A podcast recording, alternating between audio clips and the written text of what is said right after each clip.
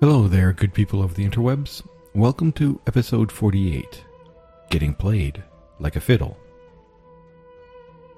The river of sand flows past the grand pyramid called the Mother of Destiny. Princess Karima watches the brave companions as they prepare to once more enter The Growling Sanctuary. Oraki's overly large, mutated eyes stare at their benefactor as she ponders who might be the princess's father. Although his robes have been shredded by his mutated blade of a left arm, Calidus is still able to cast the spell of sand breathing. Protecting themselves from the dangerous river, the Grey Company slowly submerses to the sanctuary's entrance. To lure out the creature that hides and protects the last chamber, they cluck like chickens. Elbrum helps to steal Calidus, who died by the hand of this creature.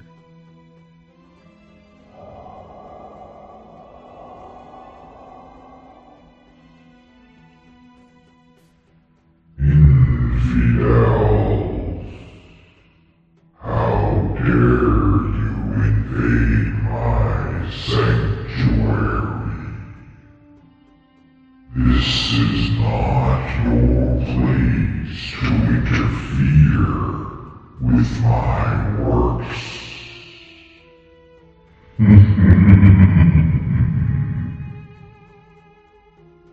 And finally, good people of the interwebs, today I come with sad tidings as our campaign, Embers from a Chimney, is coming to an end.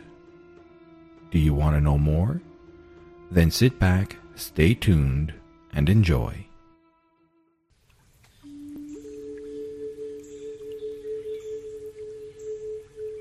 Hello there, and welcome to a Dungeons and Dragons role playing podcast. My name is Stacy, and I'm the GM. Come with me and my good friend Mick. Join us in our weekly discussion about our campaign. From a chimney. Listen to our successes and failures while trying to flex our role playing muscle. The funny bits, the dumb bits, and the all round good time that comes with this great activity. The cast is Elbrum, the Asmar warlock with his sidekick Silhouette Starfire, and a pretty wrist leaf. Calidus, the elf marked wizard who replaces his arms with blades. Will he cast another spell? And finally, Oraki, the ineffable female gnoll cleric with a tribe that stands on a precipice. The campaign setting is the Southlands from Kobold Press. We are using the D&D 5e rule set, and we game using the Fantasy Grounds virtual tabletop. So that's the cast. That's the campaign. Now, good people, welcome to the show. Hello, people of the interwebs. Once again, I'm sitting with my friend Mick, and we are talking about what happened in the last session and what's going to happen because, unfortunately, in real life, IRL has reared up its ugly head, and Embers from the Chimney is going to come to a, sudden and abrupt close. Yeah, because one of us that wasn't me and is currently doing this podcast decided to go and get a real job. Yeah. Yeah, traitor. Yep. Yeah, Mortgage does that. that's what it is. The rat race. I got dragged in, Dragged, kick- kicking and dragged screaming. across to the dark side, and that's the end of it. Yep.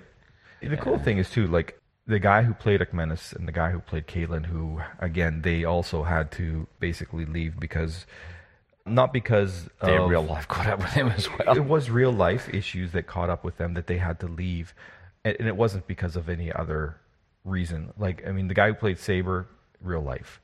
Hmm. Uh, the guy who played Oddvik, unfortunately, it was just he couldn't make the commitments. So, yeah, real life. it was only really the guy who played Ventus and God, That made a choice. Morden. Yeah, Yep. that made the choice. And the funny thing is, is those two guys, they got together and they they enjoyed what they're doing. So at the beginning, they went and bought a module for me on Fantasy Grounds, which I thought was really really cool. But at the end of the day, I you know you wonder are you doing it because you enjoy or was there an alternative reason? Because they quit shortly after. The point is, is I I really enjoyed those guys, and they made they made it more interesting. And finding the time and committing to the time that is a challenge because like I I did mention to the guy who plays Elbrum and Oraki if we moved to Saturday mornings, which is mm. Friday for them, Friday evenings, and I was I didn't think it would work, and yeah, I was, No, I was okay. right. Friday evenings, I mean, I think it's one of those things like golf. It's three hours out of your day, four hours out of your day. And I was talking to someone the other day about where do you find another sport hmm. that that takes that long to play. And other than golf.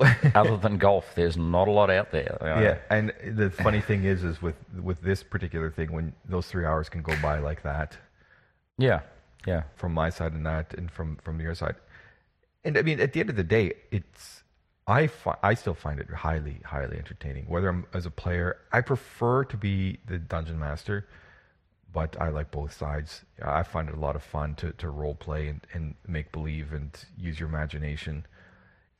Well, anyway, But in our in our last episode, Well, I was going to say, uh, there's this expression I was trying to remember about things coming to an end, but eh, getting old, my brain doesn't work very well. Your brains come to an end. Pretty much. But I wanted to, I proposed in our session, because at the, at the beginning I let them know, okay, it's sure I just got the contract. Well, I, I received the contract yesterday, or sorry, Friday in the afternoon. So I mentioned to them that it was pretty certain because they, they had called me up and said they're going to send me an offer that next week would be the last one.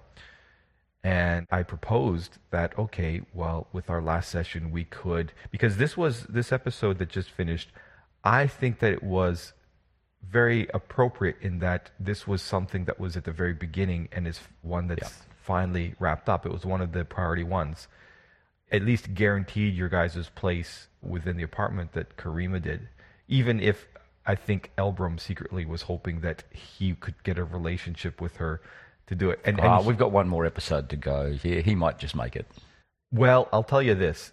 I don't mind telling this because I, I, I want to spoil everything now. And the Oraki's like, No, no, don't spoil anything because in case we come back. and the funny thing is, is Well, I, I'm trying to figure out where you draw the line on on uh, on what you can say and what you can't say. ah, And, well, and also what happens I- I next just- Thursday, because next Thursday, you know, we've allocated, you know, four hours or possibly 12 to figuring out what's going to happen. And so do you make the first two hours of just wrapping this bit up nicely with a bow where you actually play, and then the next eight hours is like question and answer time about what about, what about, what about, all the Hmm. things that had happened that we hadn't. And, and how much do you give away? Yeah, well, that's just it. I've been debating that. I was thinking of some kind of a, a really grand finale that gave you a, a huge eye opener to some of the things that are going on. But this would be from a very outside observer point of view because if you tried to directly get involved, you guys just don't have the power to do anything. And the and the other side of the coin is that if you do tell us everything that goes on, like you know the grand finale of the whole thing, what is the probability that we will ever get to play it again anyway? So is it a giveaway? I'm not convinced that. That we'll be able to continue on at some point in the future. Well, I'm not convinced that actually giving away the answer to the to a game doesn't mean you can't play it again. To me, the whole thing is that you come back and you play the game in two years' time, and part of it is about going. Well, you know, I can't use any of my prior knowledge. I would rather just start with something new, to be honest. Well, if that's the case, we'll have the lot. Thanks. Yeah, well, I was sitting there thinking, you know, I like the Eberron setting. I like Midgard. It's really quite fun, but I've always kind of had a hankering. I don't know, maybe because my first start out as a player, real start out as a player in Dungeons and Dragons was in an Eberron setting. That was not that long ago. I got to play in Eberron for probably a couple months. Then in real life, just changed up everything as it usually does, and just killed the campaign. I don't know. It's it's hard to say. I've put a lot of work into creating the Fantasy Ground content for Southlands. A lot of the like with Fantasy Grounds and Roll Twenty, they often will have someone who works with people like Kobold Press or other, I guess, module writers and authors about cr- taking their stuff and, and converting it into usable content for the virtual tabletop so that you're just dragging and dropping stuff. So, for example, with Southlands, it wasn't Fantasy Grounds ready. There was a couple of modules from Kobold Press that were certainly available, like, for example, Cat and Mouse, which is the one about the introduction of the Grimalkin Eye. That was converted for Fantasy hmm. Grounds. But for example, the NPC Karima and her background and stuff like that, I've tweaked that right from the beginning. I believe she's in one of the modules now, but I started tweaking that right away as okay, this is, and I don't mind revealing. In my mind, the hint that I gave you guys the other day, where Oraki was talking to her, where she said that she she kind of jokingly laughed about how people were saying that she was the daughter of Kwanzi. She is the daughter of Kwanzi. Oh, ah, there you go. Like we didn't She know that one. She well, she doesn't know it. She has no idea that that's the case, and her relationship to what's going on in Dabu is it'll be. I had some plans, but ultimately, my thinking was, with regards to Elbrum, she's playing him like a like a fiddle. like a fiddle. That's exactly it. He's a tool. Because for me, looking at that character and her motivations, he can't be anything but a fiddle until she learns. It's like there's this book I used to read that was called, it was written by Larry Niven, it was called The Ringworld. And in The Ringworld, one of the premises that came evident, he wrote three or four or five books in the Ringworld series. And at the very end, he introduced a character in the first book, and the character came in because that character was lucky. When you read the first book, you don't really realize what the relevance of this lucky person is. Not until he gets to like the end of the book of the series. And the point was was that human species were with other alien species, and these other alien species were messing with human genetics to try to breed a lucky human. And so the point was was this one person was after generations and generations and generations of lotteries, like thousands of years of messing with human procreation, she was a lucky person. She'd never experienced pain because her luck would never allow her to experience pain. So she would only experience things so far as luck, which was basically a universal, I'm not going to say a force, but if it was needed, she would learn it through her luck. So she never experienced pain from getting hurt because whenever there was a possibility of her getting hurt, something lucky would happen to prevent it, and that included emotional. It's the same thing with Karima, is that she doesn't know how to have a proper relationship because she's been so different from the rest of the gnolls who've been basically groveling at her feet. You know, how would she know? So even with another species, when she sees another species reacting anyway at all, that's how she deals with it. Elbrums is a means to an end for her. At the moment, yes, it would have to be. I've debated that. He will be crushed. Well, here's the thing. My thinking is, is yes, as you gain levels, you start gaining renown, right? Because the point is, is who is a level five character? The reality is, in Dungeons and Dragons, you've got common, uncommon, rare, very rare, legendary. So basically, level 20 basically means you are legendary. You've achieved something that next to nobody else has achieved. That's the point of being a level 20 character is that there's really not supposed to be many of these guys running around in the world.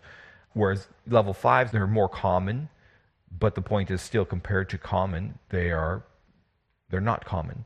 So as you guys gain renown and get more powerful, eventually at some point, then I would say, okay, then the possibility of something other than being a tool can exist. But for the moment, just being level six, not quite there. Not there. Not there. That digression a little bit. Point is still there could be a lot of things to reveal, and do I do it or don't I do it? Do I sit back? Because even the guy who played Kalen and Ekmenis both said, you know, maybe at some point we can pick it up again. I don't know. Like I said, I put a lot of work into it. I enjoy Midgard. I enjoy Southlands. I wouldn't mind continuing on, but at the same time, I wouldn't mind doing some Eberron stuff as well. And I remember at the very beginning, I wanted to blend some of the Eberronish way of things into Southlands, but it, it's a lot of work. So Eberron is, is wide low magic. I wanted Southlands to be wide low magic, where you've got like prestidigitation. There's a device of prestidigitation that will clean up your poop. Hmm. That's wide low magic. So the things that you have, the common amenities that you have now, when you turn on the tap, instead of plumbing delivering your water, it's a some kind of an, a shape water hmm. device that moves the water instead. To bring all of the elements in from one setting to another, that is a lot of work. That is a lot of dedication. And yeah, I, don't know. I, I, I would rather just get involved on the story than putting in that extra extra effort because you do all of that work and then what? It's not like something you can sell. Whereas just doing a story. So, do I continue on or just choose another one? Hard to say. Well, you got a week. In, a week here, at the end of the day, it's just a wrap up as far as I'm concerned. And so that's just what are you guys going to do? So, what happened? So let's roll into that. So, the end of the previous session, you guys had entered into the Growling Sanctuary. You had moved through and you'd gotten to the chamber where that was full of blood and gore and whatnot. And originally, you guys had sicked up, and when you got there, and you told Akmenis about it, you brought in, and at this point, you guys managed to lure out the creature that was in the river. And you know, the funny thing is too is you tried clucking like a chicken, and that failed, and then you stuck your knife hand in there and managed to dig it out, and I think you got knocked unconscious and whatnot. Couple, But couple of times. when I was preparing this session for last week, I was adding notes into the existing notes for that area. And I popped up the note related to where that creature was hidden. And it said, This creature should remain in the river and it will always just sit there and take pot shots and then it'll hide. Yeah. It'll come out, it'll shoot, and it'll hide. Yeah. It won't come out of the river. And I was just like, Okay, should have read that because I had it come right out of the river. Yeah. Uh, Well, anyway, I mean, if that was the case, we would have turned around and gone home. Well, I mean, the thing is, is it comes down to tactics, right? Look, we had that discussion before about when you guys met the Tuscali at the pool of blood, and the one that was flying, and it was shooting you guys from Yeah. really, really far away. And what was the smart tactic for it? It was shooting at.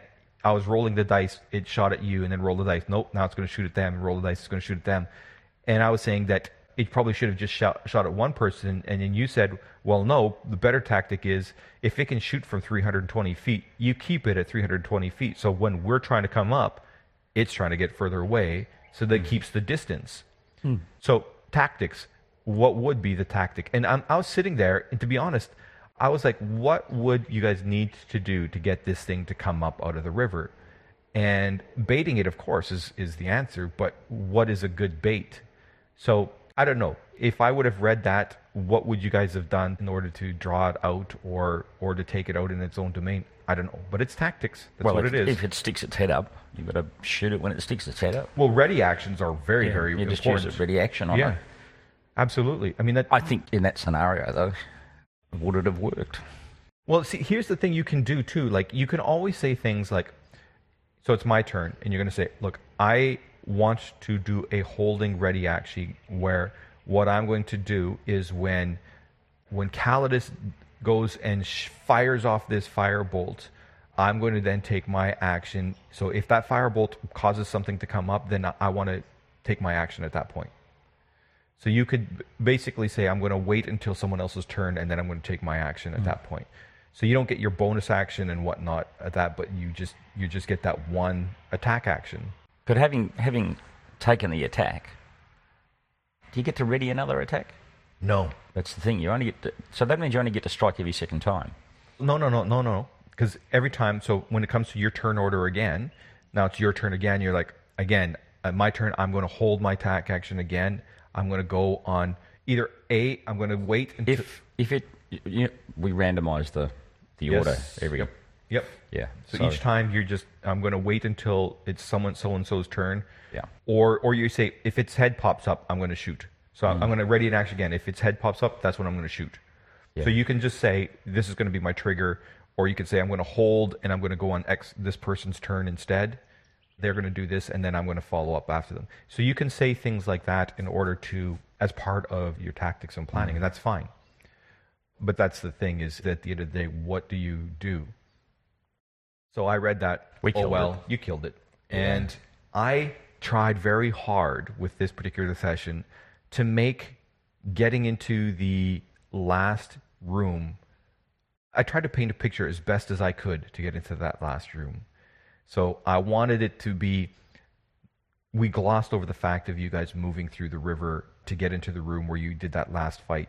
And then this time moving through the river, I wanted to make sure that I painted certain things. I wanted to make sure that it was clear that when you guys entered the river, you weren't just going straight across, but you were also going down.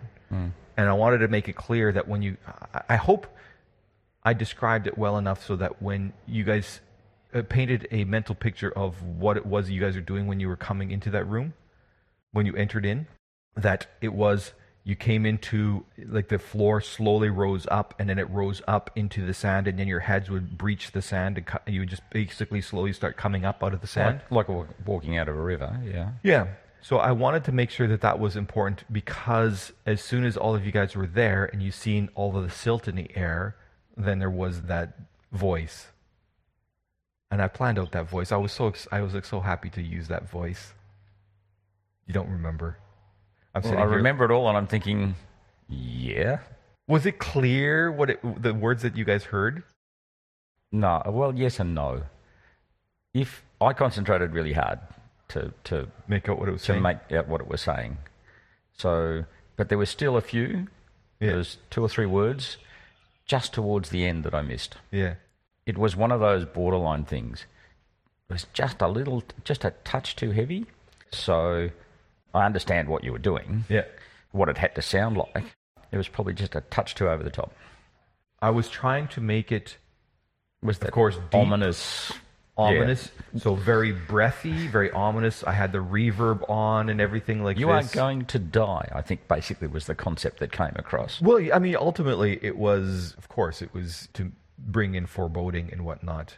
And of course, I introduced introduced one of the sisters was still there. There was meant to be two sisters left.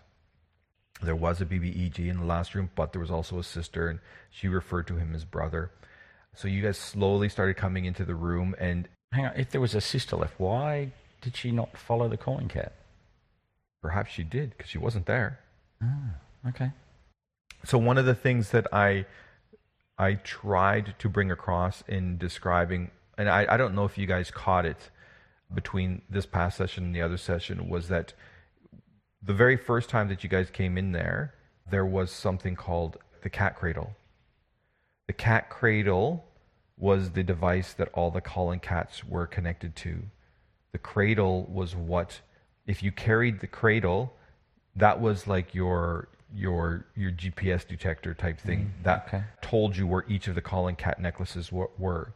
So I tried to make it evident that it wasn't there anymore. Missed that one completely. That's the thing, eh? Like the last time you guys were there was six months ago, and this is. I, We did- I was, but we didn't get into that room six months ago. no, no, no, no. But that calling cat cradle was actually it was inside the the room where all the mummies were. It wasn't there anymore. Okay. And this is one of those things where how much do people remember after such a long time?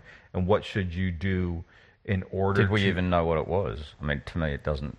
The, the whole thing of Yeah, you guys the- should have known it because we talked about cradle. it before. Yeah.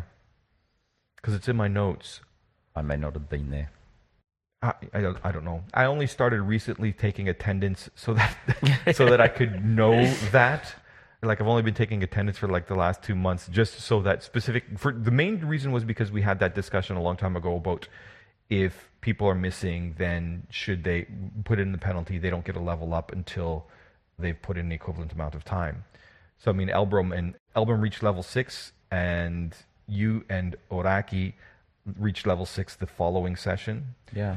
So I started taking attendance to do that, but yeah, it comes in handy for other things like, oh yeah, you wouldn't know that because you weren't there. But yeah, so the call and cradle, in fact, probably that's right. You weren't there because that when you guys first went into that chamber, Elbrum was playing you and using your witch bolt against one of the two clockwork mummies that was Okay. inside that, that room. makes sense. Yeah. So yeah, that's where the calling cat cradle was originally.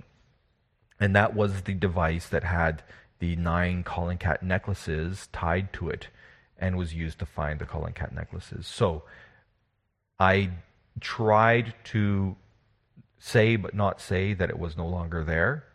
And this is the thing I was debating on is how do you say that without blatantly saying that? Do you rely on your player's memory? And this is the case. It's always a difficult thing to know. Do they remember or not? What should you do? What should you say to remind them of this thing that was there that's no longer there? You notice that the calling cat cradle is Yeah, you no notice that the calling. That's probably exactly it. You remember that calling cat cradle that Yeah, you've seen there? It's no longer there.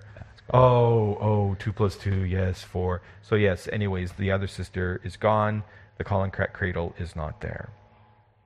Those two should imply that she's she's chasing after one, or something. She's definitely not there. So she's definitely not there. The cradle's not there. So clearly she's she knows that the calling cats are somewhere, going somewhere. So she wasn't there, but the other sister was there, the one that was starting to get fleshed out.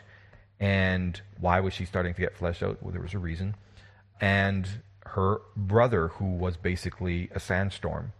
I have to admit, I I actually enjoyed how that went, although it was close because only you and Elbrum were standing in the end, barely.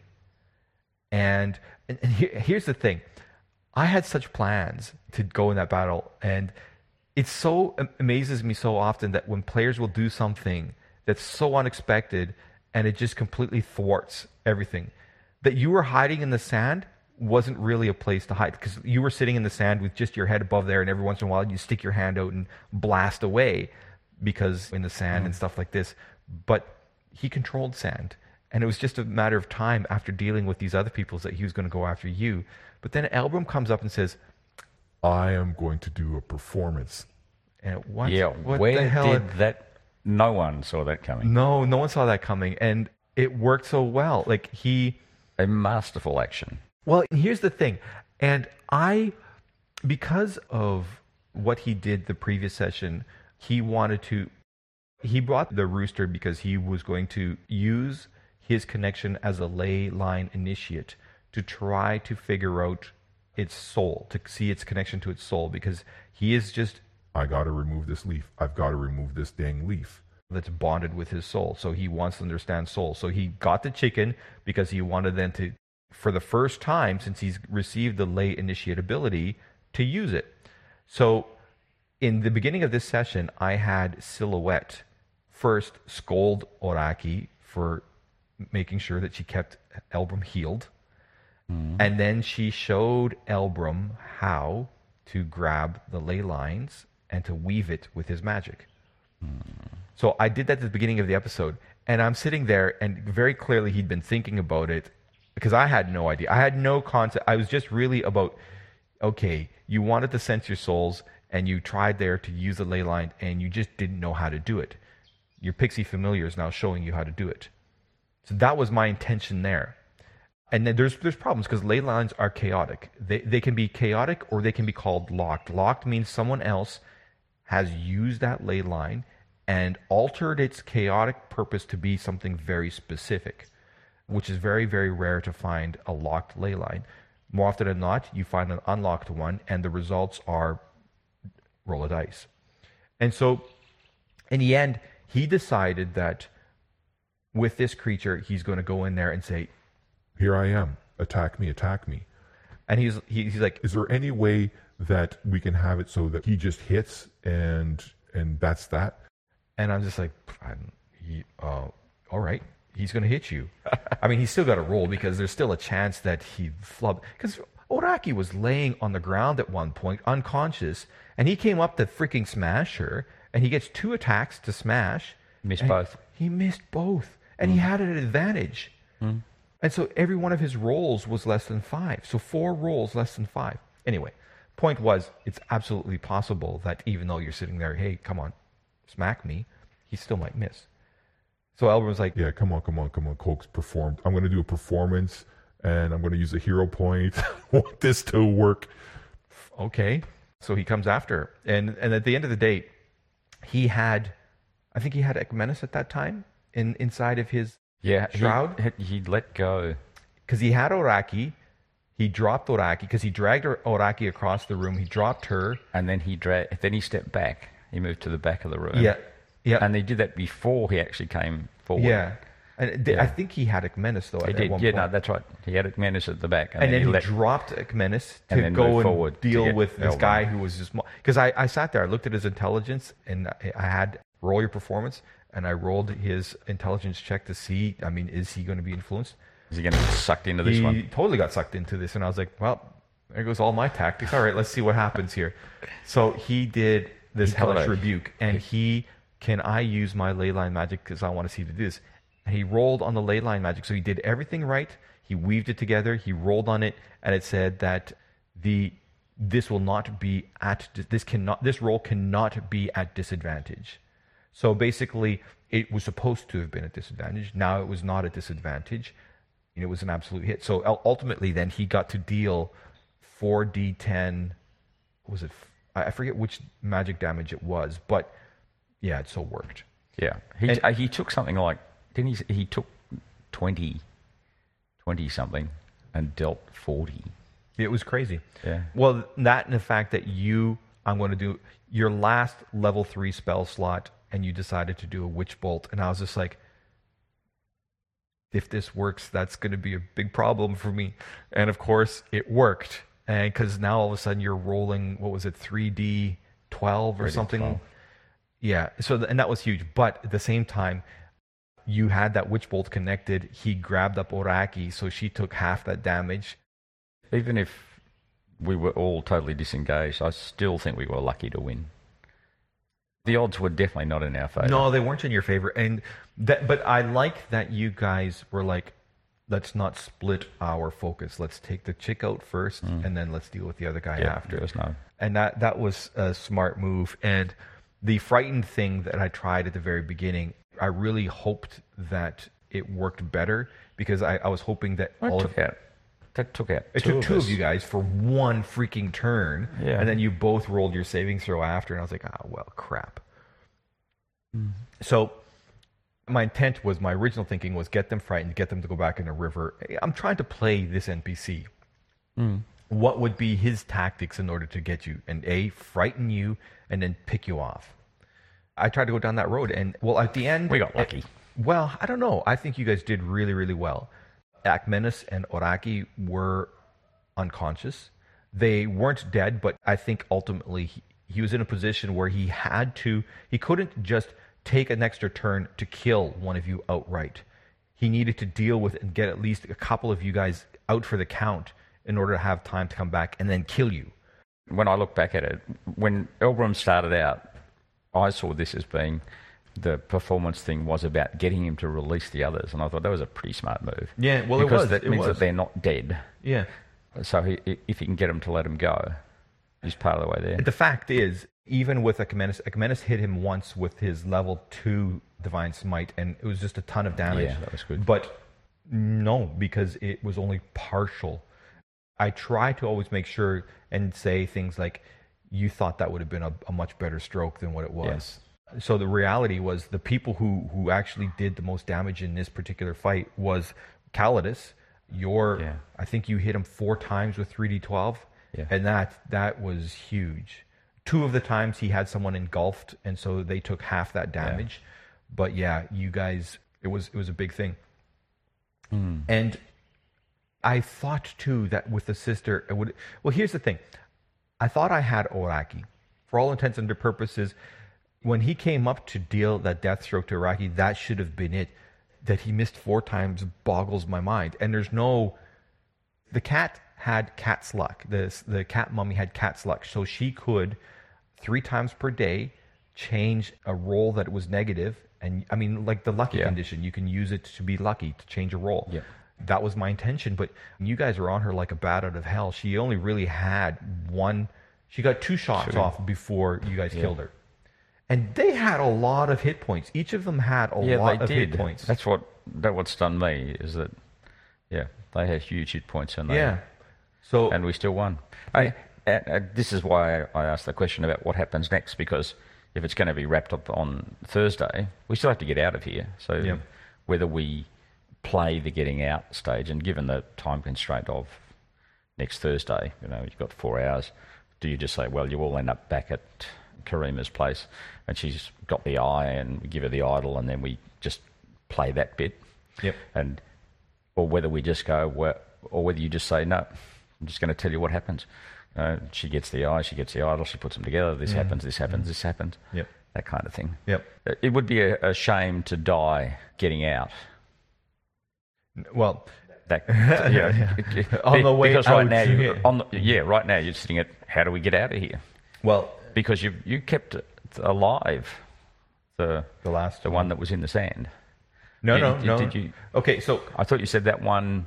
You guys noticed through, died through through I had you guys doing some arcana and stuff like that at the death of that one Yeah, because eh, this is one of those things like you're in a battle you're and both you and Oraki have high passive perceptions and whatnot. So what do you notice in, in battles? Like for example, when Oraki got a lot of insight into the mummy's punch and the mummy's gaze, what did those things mean?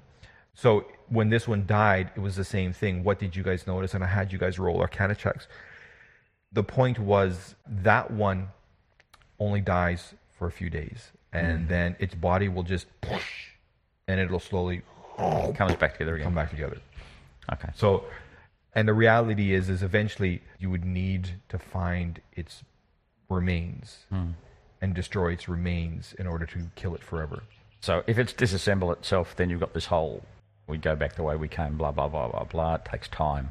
Yeah, And- but and that, it- that one only and- that, that, that particular one. Yeah. there's nothing to worry about. That one doesn't come back. And the other thing is, is it worth actually playing out the getting back, Hmm. or do we just jump to? Well, this is the skill challenge type thing, but yeah, I've got plans.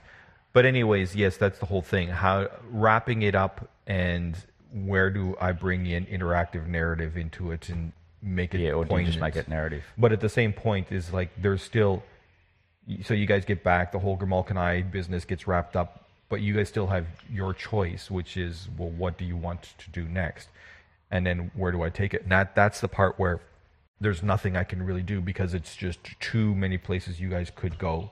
So realistically, from my point of view, in terms of last session, what I can concretely wrap up is the whole Grimalkin business and what that might mean for the players involved. But after that, and where you guys want to go after that, did you want to go to I where the actually- Vrilstone were? Did you want to go out? Well, we've only got.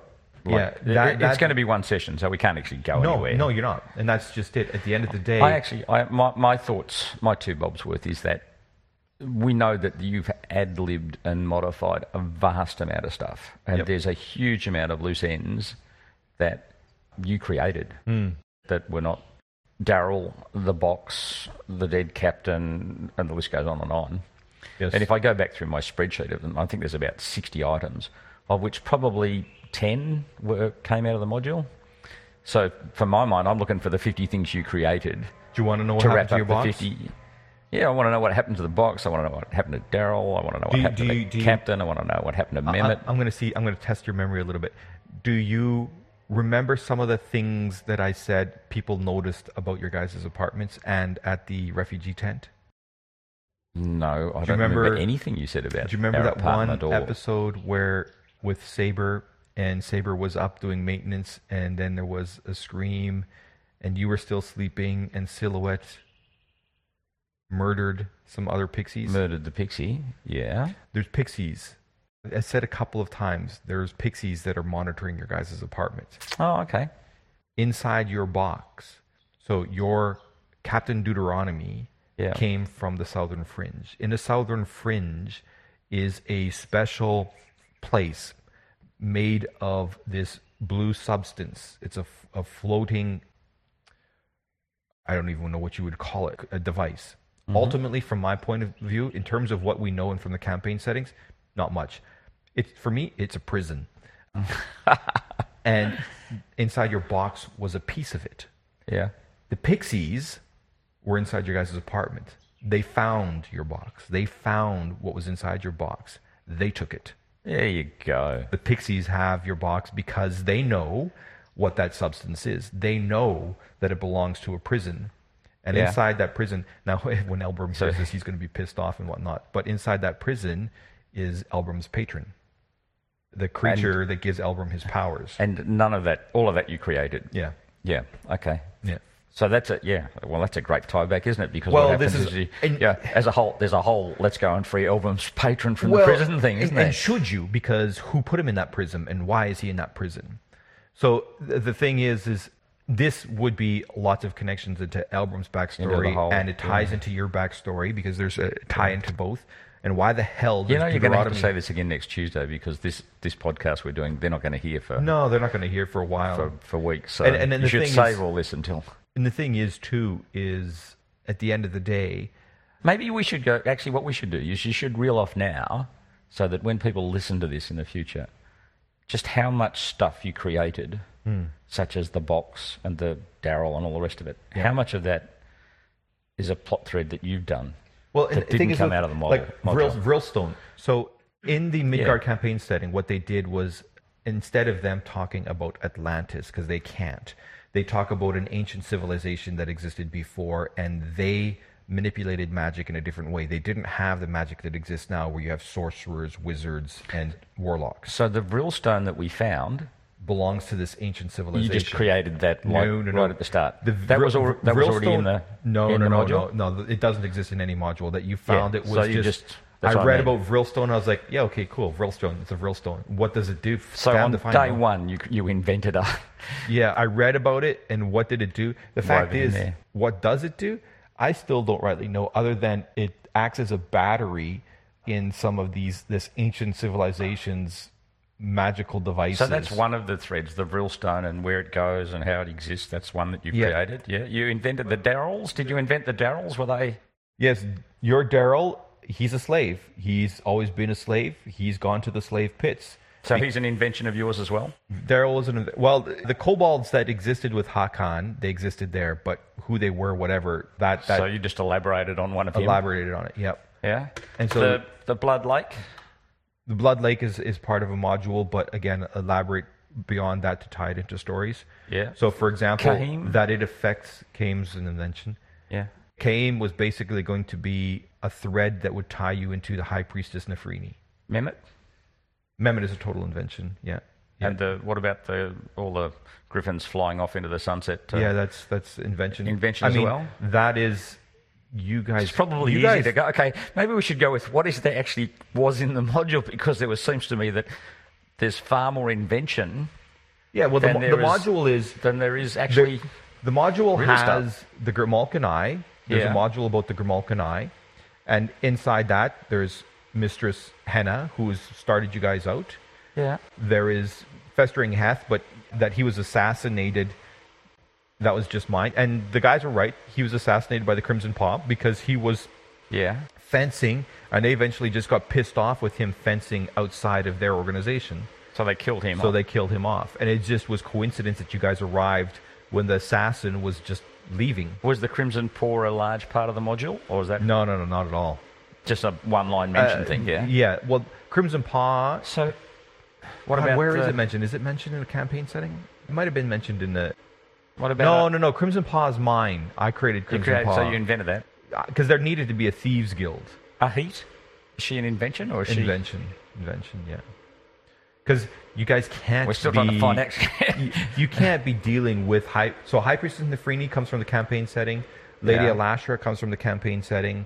The four people on the council come from the campaign setting. None of which are, are people that we've actually got to come in contact with yet because we're No. too lowly. So they, No, yeah. Yeah. So within that campaign setting, we haven't even touched on that. Yeah, yeah. So the Vrilstone, what I was, so I tried to elaborate that there's two places to go with the Vrilstone. So there's Martis Vulagai, which I really wanted you guys to go to because that's where the Black Sultan was hiding out. And the Black Sultan was related to once upon a time there was your guys' the Barbarian who was one of the original members who lasted for three sessions. So Black Sultan was also an invention. Black Sultan was an invention, yeah. Yeah. In the dominion of the Windlords, which is the place that's north of Dabu, those are some of the ancient beings that were the original gods of the Southlands before the the new gods came in and started basically tossing them about. In that area is where the Jinborn are mostly located, and secretly there they mine or they know about the Vrilstone.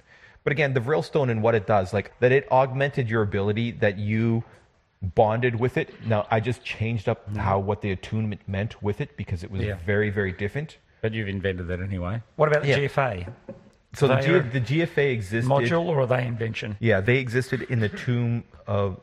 There was a module where the GFA they were inside Anuasir, so they they were there, and then it was up to you what you decided to do with them. And I decided that Hazi was going to be a bad guy. Hazi's an invention. No, Hazi was there. Hazi and Lugo were there. But who were Hazi and Lugo? There was nothing in the module. It was Hazi and Lugo are the two people that are in the GFA. They mentioned three characters with the GFA. Hazi was the guy who was running it, and that's all it said.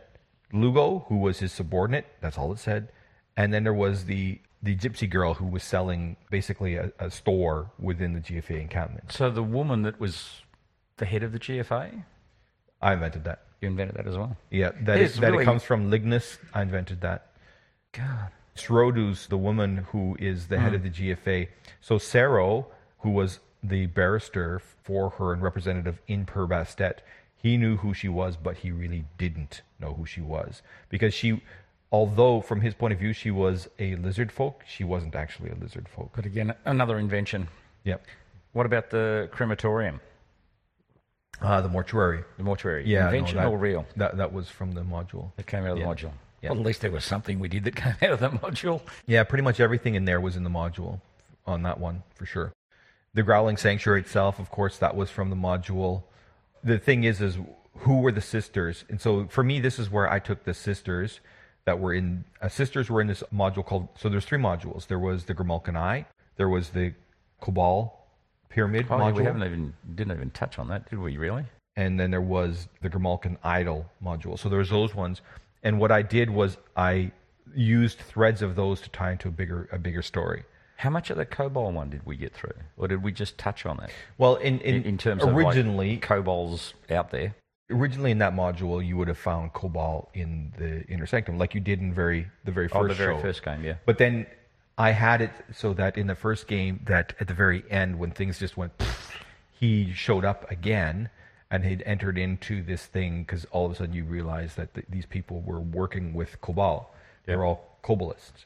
Yep. And in this case, Cobalt wasn't there. Okay. And to me, I had Cobal. Cobal was so there was another person that you guys just started to hear hints about, which was Nefertiri. yes. Cobal and Nefertiri. I got the Nefertiri. impression that was an invention, yeah, Nefertiri well, was an because invention. Yeah. the naming issue, where you named him and then I think Elbrum named him something different. No, well, Nefertiri, out as- Nefertiri was a name that I had planned for a while. And I used Cobal because I didn't want to use the module name because I didn't want people to go and look stuff up in the module. Hmm. The module is called Tomb of Tiberesh, and I changed it to be Cobal. Yep. And Cobal basically is, well, in Mexico, Cobal is an ancient Mayan city Yep. that I've been to and thought was really cool. So that Tomb of Cabal, sure, works because there is basically a tomb of Cabal. and Nefertiri was basically going to be so what was Cabal out and doing? Because he hadn't been in there for quite a few centuries.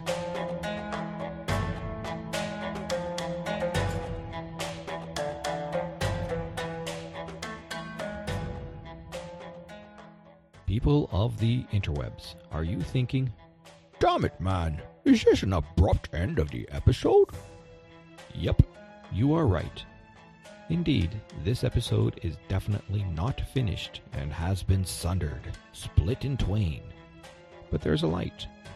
Return in just one week. Our discussion will be concluded. Until then, bye bye.